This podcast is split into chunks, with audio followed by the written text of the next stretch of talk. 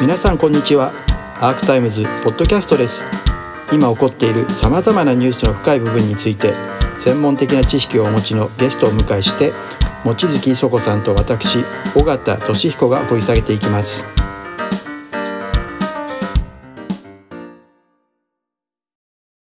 日本のヤクザ映画ってねなんで人気をっていうかっていうとあの法よりも掟だからなんですよね。で法を破っても仲間を助けるために、え何でもする。で法よりも掟って多分今の若い人は分かんないと思う。ね。えー、でも法よりも掟って素敵じゃない、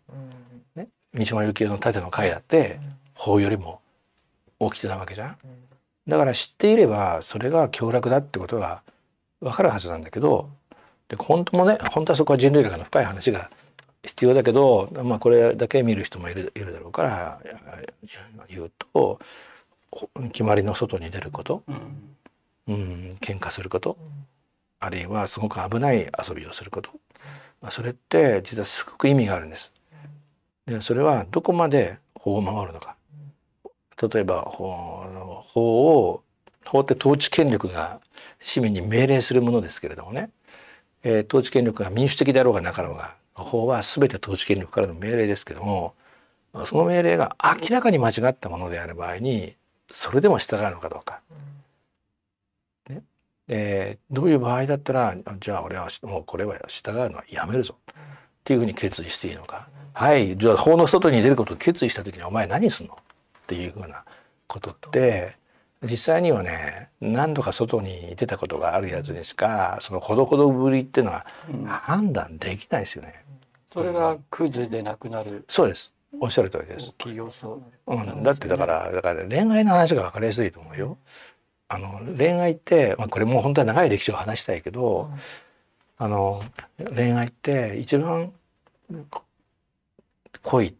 あるいは素晴らしいのは困難を乗り越える愛なんですね。そのシェイクスピアの「ロミオとジュリケット」もそうでしょ、うん、あるいは近松門左衛門や近松半次もそうでしょ、うん、まあ、これ「世話物」っていう浄瑠璃ですけれども、であと、まあ、戦後だったらね駆け落ちを描いた映画「逃避行」を描いたもの。でつまり困難を乗り越える愛っていうのはパラフレーズするとそう。いや君との愛を鑑定するためであれば、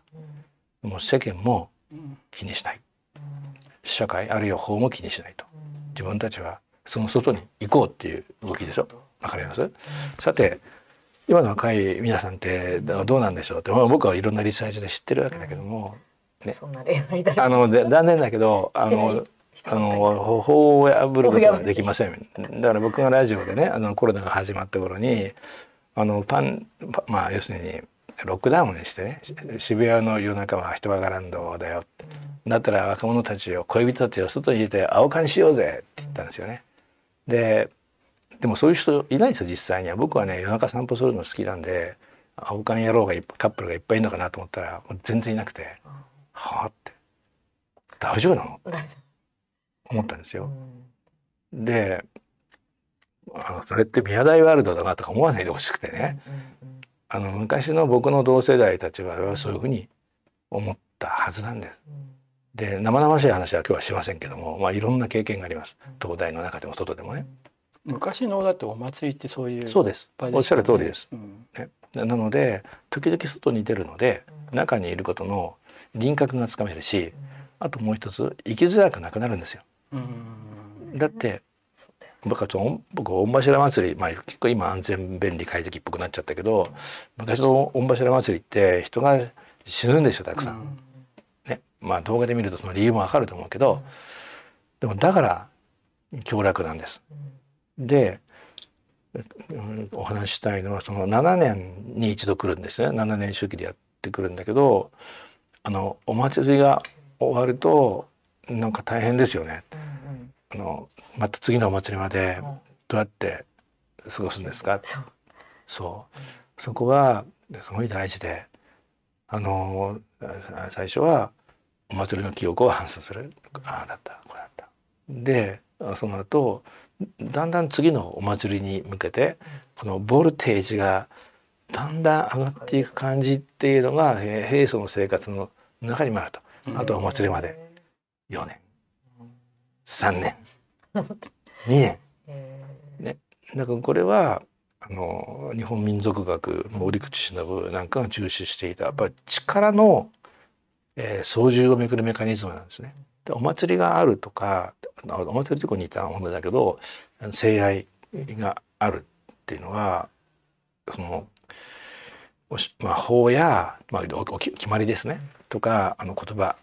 うん、とかそうしたものがすごく重要であるこの社会を生きるための、まあ、力をね与えてくれるものなんですよ。で力が湧くのが聖愛やお祭りの時空でそれを消費してだんだん力が減るのが、うんまあ、社会のあ時空なんです。でそれはどこでもそうです。だからあの僕の言うクズつまり言葉の自動機械法の奴隷損得マシーンの方々はいずれ生きづらくなり、ね、心にダメージを負い、た。えー気がついたら孤独死ですねってことなんですね。でいやお一人様の生き方もいいですみたいな、まあ、僕に言うと粉飾決算的物語化って行われてますけれども、まあ、それはね孤独死の現場の悲惨さを知らないからだよ。うん